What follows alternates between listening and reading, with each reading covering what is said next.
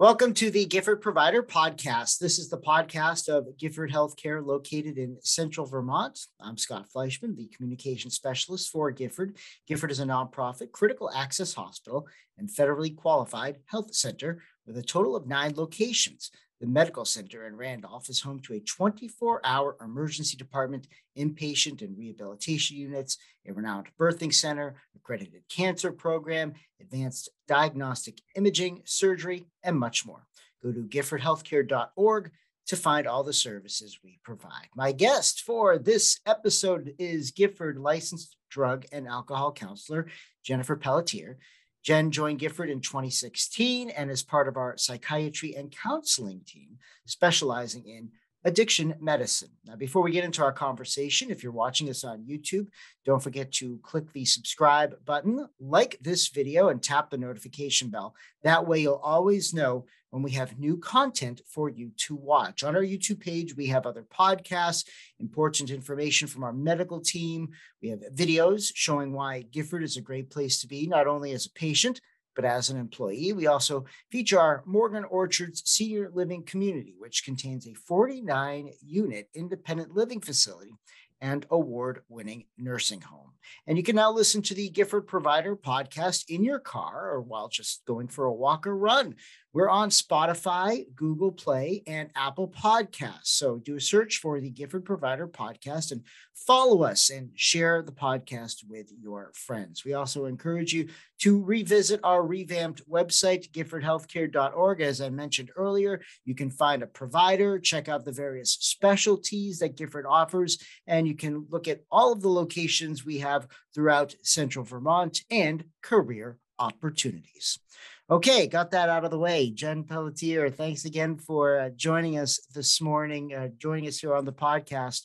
Um, first of all, you've been a Gifford in 2016, but let's go a little further back.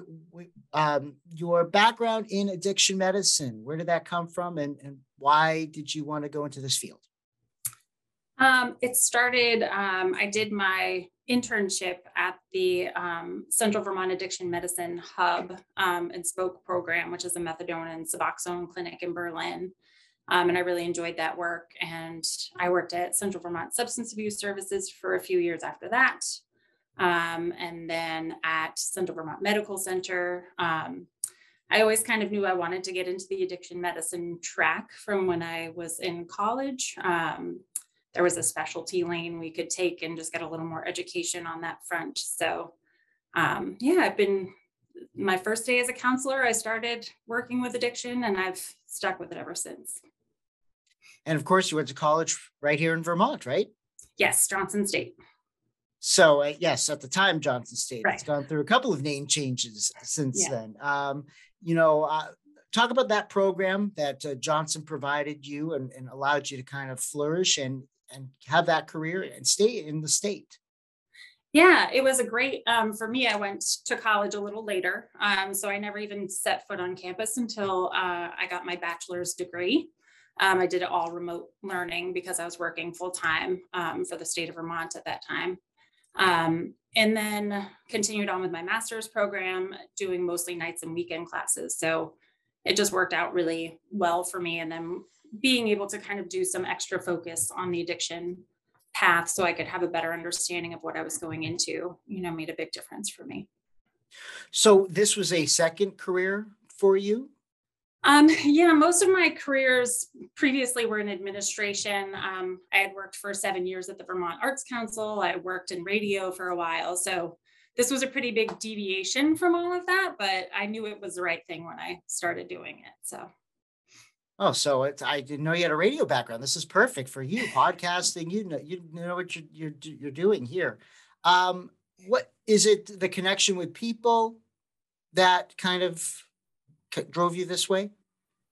Yeah, I mean, I think you know, and again with the addiction piece of it, um, I've had a lot of people in my life who are really close to me that have struggled with addiction. Um, my mother was a guidance counselor, so there's a little bit of kind of counseling history in the family. Um, you know, and so I think I worked in the medical field for a while too in administration. Um, and so just being able to have those connections with people on a daily basis, like that was definitely missing for me when I was working at the state because I was in an office and I was by myself all day. And so I really missed having that connection and wanted to hopefully be able to try to help some people um, who are struggling. So. And uh, so again, Gifford since 2016, how did you come to Gifford? Um, I had been looking for different opportunities. Um, I saw a posting and decided to apply for it. Um, I had a couple of friends who had started working here um, a little bit before who had said it was a great place to work. Um, so, yeah, so I applied and it was pretty exciting because our addiction medicine program was completely new when I came here. So it was kind of like getting to help create this completely new program for Gifford. I guess you can put that in perspective. You know, small rural hospital like Gifford. You know, how rare is it to have an addiction medicine program such as this in such a small hospital? Is it common, or is it is it something that? Um, Because I I feel like with Gifford, a lot of the services we provide, you just don't see that right. in in those other small hospitals. I mean, I don't even know of any other hospitals in Vermont that offer um, a specific addiction medicine program. Um, so I think it is really unique and it's a great opportunity for providers to be able to have that direct referral um, service. And, you know, I think it's also really wonderful for our patients because they don't have to seek services outside of their their home network. So what keeps you at Gifford? I'm um, obviously the you know building the program um, for sure, and I mean like you said, really can't find that anywhere else in a smaller hospital. But what is it? What else is it about Gifford? Gifford is like a small family kind of place. I feel like, you know, ever since I started working here, people knew my name. I knew other people's names. Um, you know, it's easy to walk around and just recognize everyone. And that's really nice. Um, the patients are wonderful. Um, it's great for me because I live in central Vermont. So we have an office in Berlin as well as in Randolph. Um, so that makes it convenient and it's nice to be able to kind of work in different areas and serve different populations. Um, so yeah, and it's just a place where again I feel really well supported and have really enjoyed everyone that I've gotten to work with here. And again, you can check out all of our locations on our website, giffordhealthcare.org. So you came in, you helped start this team, and now you're working with this great psychiatry and counseling team together. What's it been like? What, what's the dynamic like with this team? Um, you know, talk. We've had Erica Schleif. Uh, we've spoken with her before. Um, you know, just tell us what that's been like and how each of you kind of complement each other. I mean, I think we're really fortunate here at Gifford because, um, you know, we have a psychiatry department that's actually taking new patients, which is pretty uncommon right now. It's really difficult to get psychiatric care um, in Vermont. Um, in addition to that, we have Dr. Laconis who handles the addiction side of things. Um, and then we all, it's nice being part of a smaller team because we all are able to communicate with each other. You know, I wouldn't hesitate to call and talk to someone if we have a mutual patient or if there's a concern about someone and just needing to be able to bounce ideas off of someone else. So again, it's a really nice part of being part of a smaller team where we all are trying to support each other and work together. And how about specifically, you do work with, like you mentioned, Dr. Laconis. Uh, speak specifically of kind of your specialties, his specialties, and how that kind of works together. Yeah. So Dr. Laconis, um, has a background in psychiatry, but has decided to put his focus strictly on the addiction medicine piece of things. Um, so what he does is he's able to prescribe medications like Suboxone um, for opioid use disorder, naltrexone, Vivitrol, and then also medications that can help with alcohol use disorder. So Antabuse or Campral, um, and so he kind of handles that medication side of things. And then for people who need additional support outside of the medications, a lot of them get referred to me for counseling. Um, you know, the medication is an important piece of it, but there's usually underlying issues for people struggling with addiction. It's not just having a physical addiction to a substance. There's a, usually co occurring mental health issues or depression, anxiety, trauma. Um, so then people can come in and see Dr. Laconis, and a lot of times we can accommodate it so they can come in and see me right after, so they don't have to make multiple trips. Um, then, if we determine they need other assistance or other medications to help with depression or anxiety, a lot of times we'll refer to the psychiatry department and they can get support there too. So, again, it's really nice. It's a small team, but we can all kind of work together and, you know, help um, kind of balance out what everyone's strengths are. They welcomed me with open arms and were willing to give me a chance. Caitlin Welch, manager of the Surgical Services Department at Gifford Healthcare in Central Vermont, tells us why she joined the Gifford family. The hours that I work here allow me to have a life after work. I get to go exercise. I get to go to my kids' sporting event. Gifford also offers competitive wages, employee discounts, on-site parking and childcare, along with health and retirement plans. After I left the military, I missed that feeling of belonging belonging to something and feeling a part of something special. And that's exactly what I got when I came here. Join Caitlin and work in Gifford's supportive environment where the patient comes first. Jobs are available in nursing, laboratory, and culinary. I have found my passion in operating room nursing, and I try to instill that in anyone else who would want to come into this field. Go to giffordhealthcare.org slash careers and apply today. Gifford Healthcare, caring for you for life you had mentioned that the psychiatry and counseling team you're seeing they're seeing new patients. Um, how has the pandemic affected business over the last couple of years? I mean are uh, are we seeing more patients? I mean you know you've two years of in some cases you know people have just been so alone and isolated and we've we've had you know the unknown. We've had people get really sick and in, in some cases pass away family members loved ones. So I, i'm sure you've probably seen that increase. Yeah, um, there was actually a study in the Journal of American Medicine that just came out a couple of weeks ago that um, said that alcohol related deaths increased by 25% between, uh, I think it was 2019 and 2020. So, right during the pandemic. Um, we've definitely seen also an increase in overdose deaths uh, since the start of pan- the pandemic. Um, I believe Vermont uh, opioid overdoses specifically increased by about 38 percent.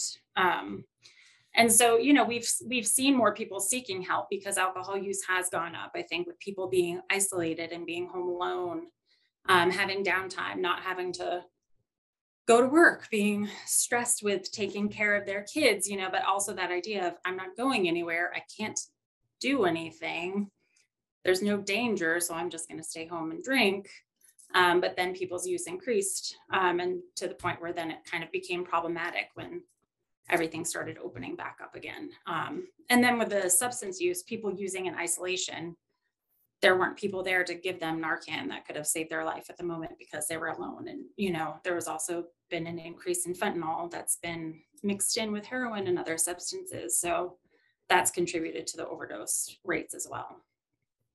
At what point did you think like this is going to be trouble? I mean, you know, we obviously the the main concern was the virus and keeping people from catching it and, and we didn't have vaccines, um, no test, you know, testing wasn't really, it, was in its infant stages. So, you know, the, the, the key was just to keep people safe, keep people separated, keep people safe. Um, but at what point did you, you know, you as yourself, the team kind of think like, this is going to be a problem at some point that is going that, you know, that's going to reflect the numbers you just talked about? I think Dr. Laconis in particular recognized that very early on. Um, and a lot of the, what we started noticing was that a lot of other outside places that offered counseling services were closing their doors or they were only offering virtual um, counseling appointments via Zoom. Um, and we knew that that was not going to work for people. Um, so rather than shut down or reduce our hours like a lot of other places did, Um, Dr. Laconis actually stayed open seven days a week at the start of the pandemic um, for several months. Um, you know, we were working on weekends and trying to be here to offer more hours because we wanted to ensure that people would have access to services. So let's talk a little bit about the, the patients. Uh, obviously, we can't, we're not going to go to specifics, but I, you know, when you talk about uh, drug and alcohol addiction, there seem there can be a certain stereotype of, of folks, but you know, you, um, you probably see a wide range of people, especially nowadays. In, you know, with the pandemic, you've had people that just kind of have fallen into this. Um, so talk about that the the, the range of, of folks that you do see and it's not just you know what what people might think yeah i mean i think we see people who are very young you know under 20 under the legal drinking age that are already struggling with um, their alcohol or substance use all the way up to people in their 70s and beyond that are suddenly struggling struggling um, and everything in between. You know so i think age it, you know it affects people of all ages. Um, you see everything from you know every range of career path or you know and so it's it really impacts everyone. Um, and I think people do kind of have that stereotypical idea of, you know, the bum under a bridge drinking out of a brown paper bag. And that's just not not the reality of it. Um, but I think because of that, that's where the stigma comes into play, you know, a lot of times in terms of people seeking treatment or not wanting to seek treatment because there is that stigma associated that, you know, you're a bad person or that your life has completely fallen apart or you know you've hit that rock bottom that's bad enough that you have to get help. And i, I feel like that's not necessarily the case for everyone. You talked about um, young people. Are you surprised with the amount of, of young people that you see? And is that also I, I would imagine with with the pandemic that's also increased. Yeah i don't personally work with people under the age of 18. So I don't have as many, um, but I do know that, you know, our counseling and behavioral health department sees younger people, um, and there is definitely a fair amount of substance use there. Um, it is surprising because I think for, you know, a lot of kids, it's that normal, everybody's doing it type of mentality. Um, but at the same time, I'm also impressed to see some of these younger people who are coming in and seeking treatment at a young age. So they're realizing that it's a problem, whereas, you know, a lot of people kind of figure, oh, it's my, you know, I'm in my 20s, it's okay, this is what everybody does.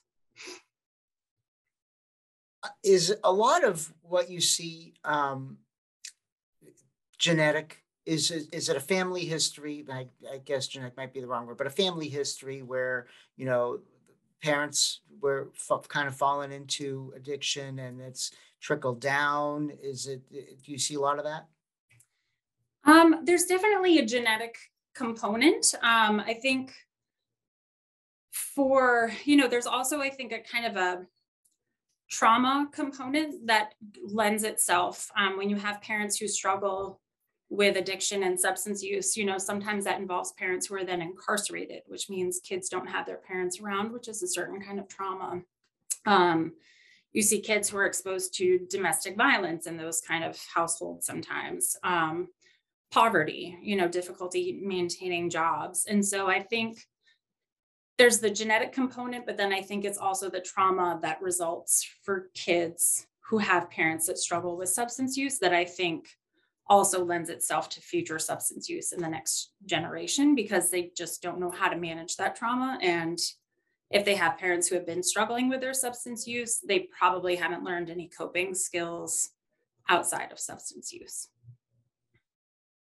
How often is it that the patient themselves contacts you, or, or, as opposed to a loved one or a family member reaching out? Do you see one more than the other? Are they the same? We did, I mean, I would say more often than not, it's the patient. Um, we kind of require that though, because, you know, I talk to a lot of parents who are really worried, or, you know, husbands or wives or um, kids even who are worried about their loved ones. And I kind of have to try to explain to them I, I understand that you're worried and scared, but unless they want to come to treatment, it's probably not going to be helpful. um, you know, you telling them they have to come in or there will be a consequence that just doesn't typically work, especially not long term for people. So we do require that the individual themselves reach out to actually schedule the appointment and come in because we want to see that there's some level of motivation on their side. Now more than ever, you and your family's health takes top priority. That's why Gifford recruits, hires, and retains providers who put family medicine first. Providers like Dr. Jeffrey Allen. My goal as a clinician is to provide a space where they are respected and heard. To schedule an appointment, call 802 728 2445. 802 728 2445. GiffordHealthcare.org, caring for you for life. So a lot of times then I would imagine it's the family member or the or the loved ones encouraging or the, the friends encouraging that person to reach out. And that can probably be a very delicate situation, I, I, I would imagine. So what what tips or maybe what first let's let's talk about signs. What signs should people be looking out for um, for people who you know they think might have an, a problem? Um, I think changes in behavior, um, you know, kind of suspicious types of behavior. For people who are drinking, if they're drinking a lot more or trying to hide their alcohol use, that can sometimes be a sign. If they're drinking in situations that have higher risks, so they're drinking and driving a lot, um, you know, but I, the the changes in patterns, um, people who are drinking just to avoid going into withdrawal or using substances to avoid withdrawal you know so it's that point where it's not really fun for them anymore it's just a maintenance. Um, those can all be signs but there's a pretty wide range of things you know to look for and to to see. So to me it's kind of like if you're concerned it's always okay to call and you know i'm always happy to talk to people if i have time and you know try to help them you know navigate that you know and how to have those conversations with people that they're worried about. So if somebody does reach out to you and you have this conversation it's kind of decided that you know yeah i think there's something here. So then what is the next step? How do you go about that such a situation like that? You know we can talk about the don'ts but let's talk about first about what what can you do um, when you do realize that yeah this person this that we care about needs some help. Yeah. Um i mean one thing i recommend to people too is that they get support for themselves first um because again you can't you can't make someone want to get into treatment. And so if you're going to have to continue to deal with their behaviors or if there's issues in the relationship it's important that the individual gets help for themselves um, you know, I encourage people to kind of talk to their loved ones in a way that is, um, you know, gentle and from a place of concern as from as opposed to a place from anger or demanding. Um, sometimes just letting people know i talked to this person on the phone and they were you know they seemed pretty nice like it might be okay to just call and talk to them um, giving them our phone number you know giving them our website and saying just look at what they have to offer and you know check it out and see what you think. Um, or you know also just telling people i really love you and i care about you and i will help you find help when you're ready to get it. Um, you know i think that's kind of the best that we can do as family members or loved ones who have people in our lives that are struggling. And i know you're really passionate about letting those family members and uh, friends, loved ones know about the resources that are out there. I think oftentimes we put all the focus and attention on the patient, which is warranted, but you can kind of maybe, you know, under the radar comes the family and the friends and how this affects them. So tell me a little bit about where that passion comes from for you and what are some of those resources that are out there?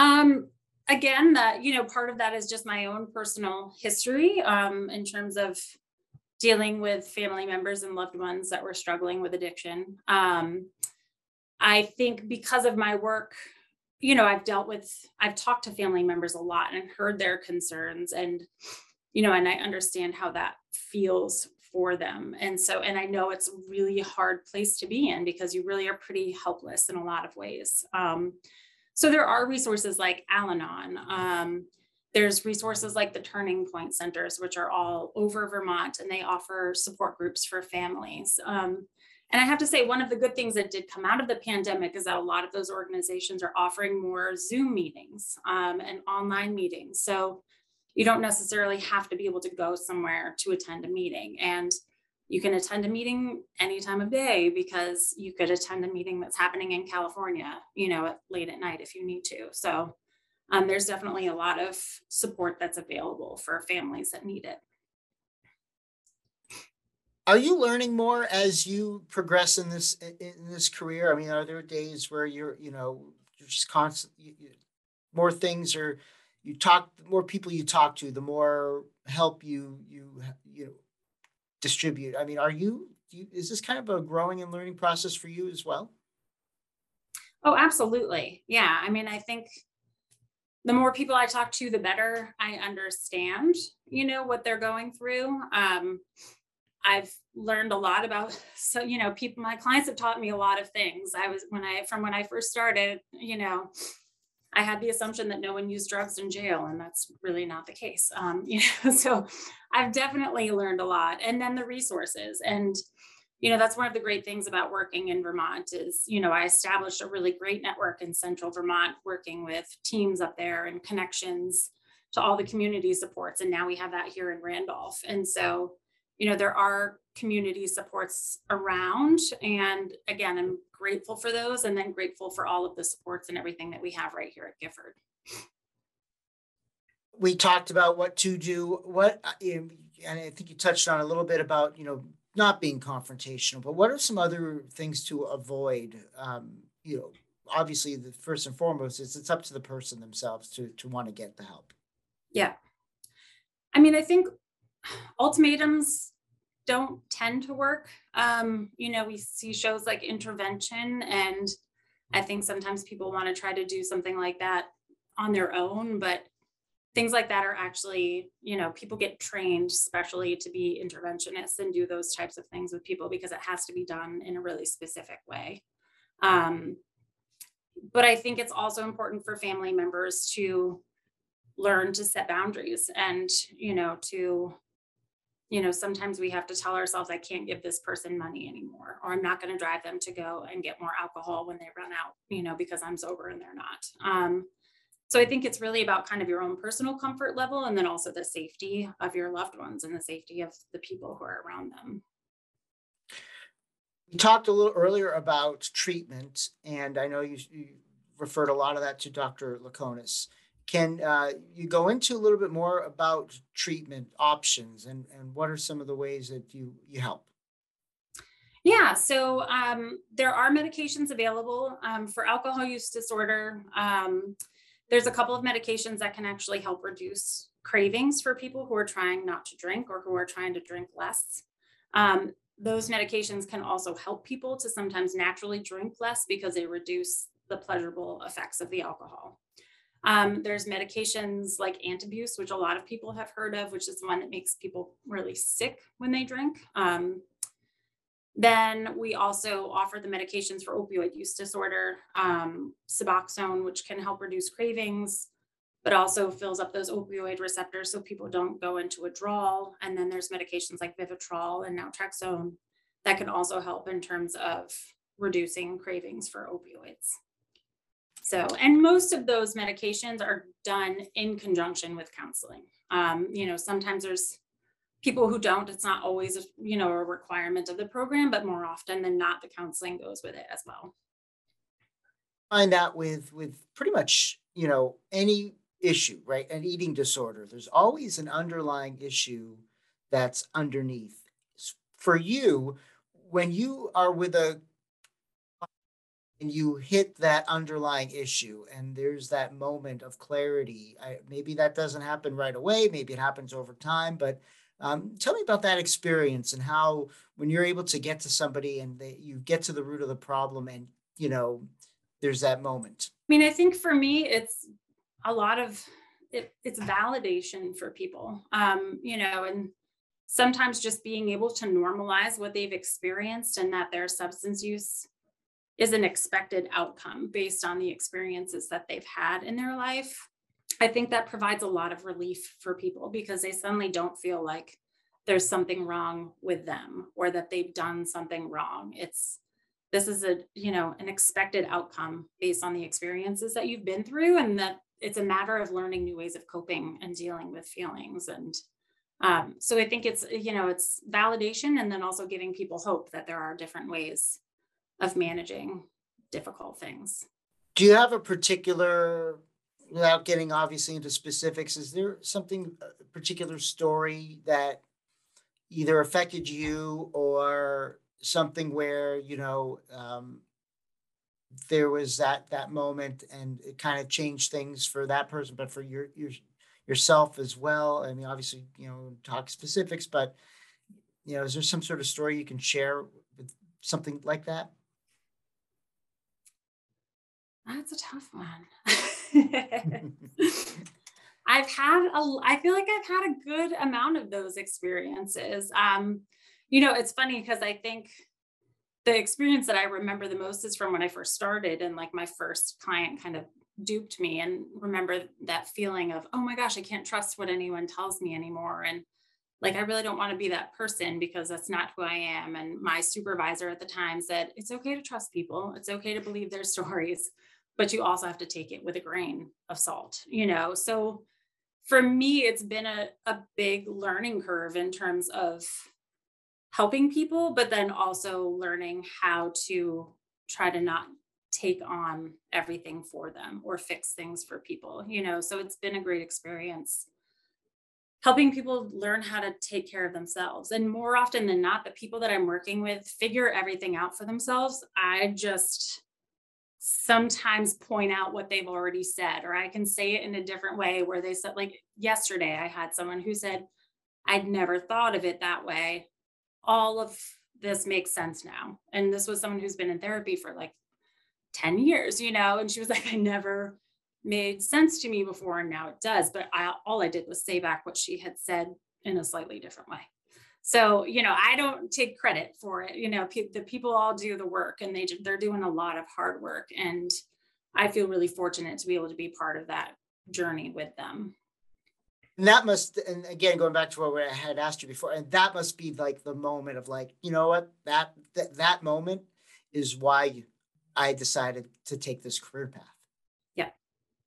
Yeah. Seeing that moment when people that that light bulb goes off or where they have that understanding and that moment of clarity like that those are the moments as a counselor that i live for you know because they've done it and they've figured it out but it makes such a difference you know and it's awesome to be able to be part of that so april is national alcohol awareness month and if there was somebody so you know obviously something we should be aware of all year round but we're putting the focus on it in, April, in the month of april but if there's somebody out there who's watching this or listening to this, and they might be struggling themselves and haven't yet seeked help, what advice would you give to that person?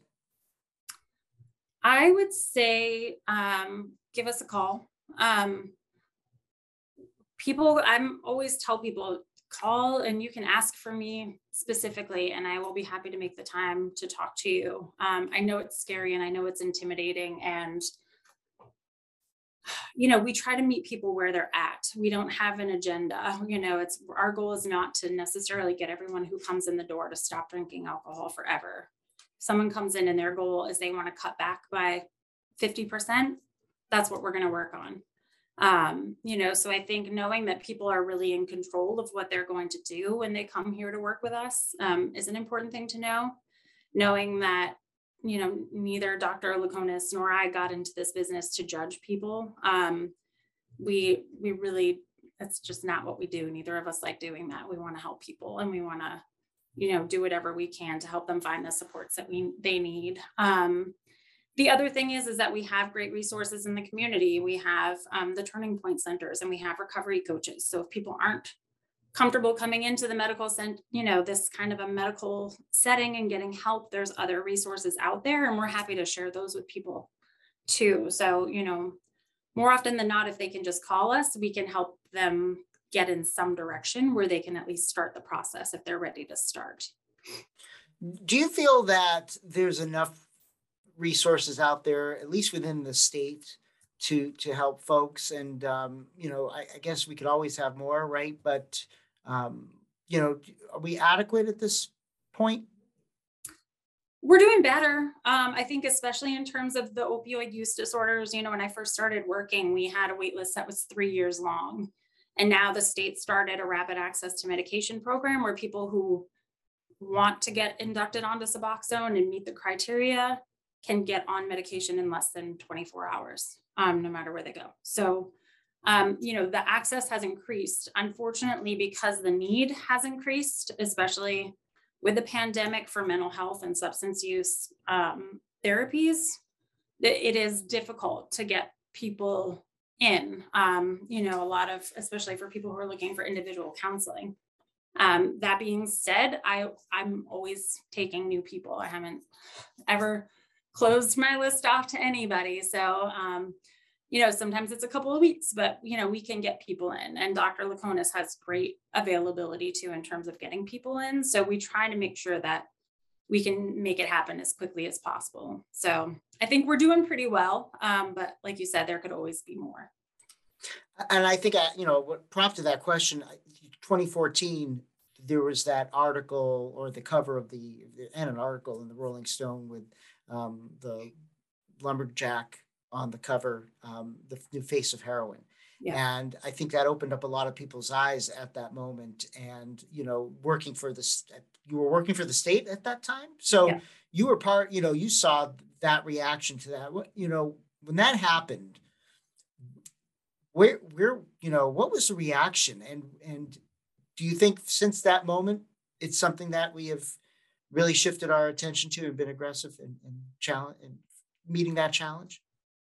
Yeah, I mean, I think I think we always knew it was a problem. Um, you know, we knew that we were not serving people in the way that we could, but again, you know, for the programs that are, you know, the hub and spoke program that Vermont has in terms of opioid treatment is we were going around to other states and showing them how they could start similar programs. So Vermont has been ahead of the curve in many ways. Um, but i think we did realize that like we need to step up our game a lot more you know and even here at gifford you know we changed our intake process to try to streamline it so that when people call you know they don't have to do a full phone intake they don't have to jump through a bunch of hoops they don't have to get us records it's call us we'll get you scheduled and then we'll take it from there um, and then again with the rapid access to medication program which i think started two to four years ago maybe that's made a huge difference. Um, and that, you know, we were part of the pilot program that was working out of um, Central Vermont Medical Center. And I think Burlington was also doing it at that time. And then Gifford joined in shortly after. So we got to be part of that whole pilot program as that started. So. About the the the administrators here at Gifford wanting to have this resource, wanting this available to people. I know you, we talked about it way back in the beginning of the, this interview, but uh, they they started this program. Uh, tell tell me how important it was for the administration, the folks here, to to have this program grow and develop and, and be what it is. Yeah, I mean, I think that the administration here has always, you know, again, we're a small hospital and we're in a small community. And so I think it feels like family and we know the people that we're working with. And so, you know, I think Gifford kind of takes that approach of, you know, our community is our family and seeing this need um, for more treatment options for people in terms of addiction. They did what they needed to do to kind of get this program up and running and make it happen. And so I think we're super fortunate that we have an administration that recognized that and then created a program to deal with it. Having a baby can be the most exciting time of your life and the most stressful. Our Gifford team of skilled midwives is equipped to lead, guide, and educate you through this amazing journey. Gifford midwife Ellen Apple. I just love that you get to see people through all stages of their life and you get to be a safe place for them. To schedule an appointment, call 802 728 2401. 802 728 2401. GiffordHealthcare.org, caring for you for life. You can read more about uh, Jen Pelletier's background, her bio. Uh, you can read about Dr. Laconis and the rest of our uh, psychiatry and counseling team by going on our website, giffordhealthcare.org. Go under services, look for psychiatry and counseling, and um, you'll have uh, everything there you'll you need to know. And um, where can people? You talked about calling you. Uh, what's the best way people can get in touch? Yeah, the best way to reach us is our main phone number, which is 802 728 7744.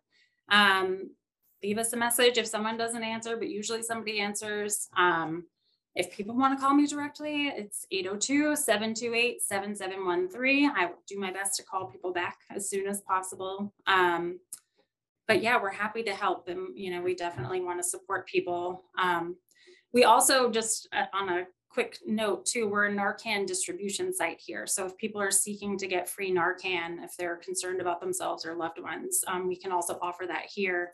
No names necessary. So how important was having ha, is Narcan having Narcan here? I mean, to, to be able to provide that because obviously that's a that goes a long way too in, in treatment.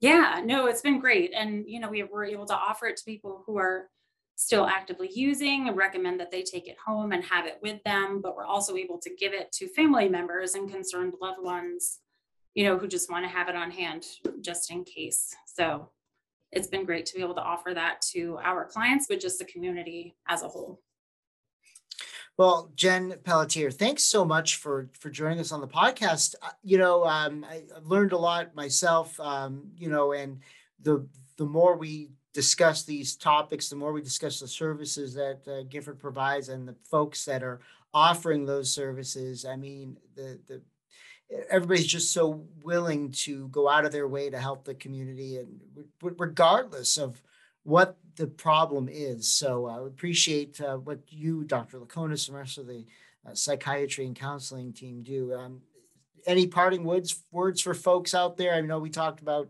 um, you know some advice if somebody is listening but uh, you know as we are into alcohol awareness month? I think it just you know it's okay to reach out and ask for help um, whether you think you have a problem or not or if you're just questioning where you're at with your alcohol or substance use and you just want more information um, don't hesitate to reach out for help because really you know we don't judge and we're happy to help and that's what we're here to do. So if there's any question don't hesitate. All right again jennifer pelletier thanks so much for joining us again on the podcast the gifford provider podcast. Thank you. Thanks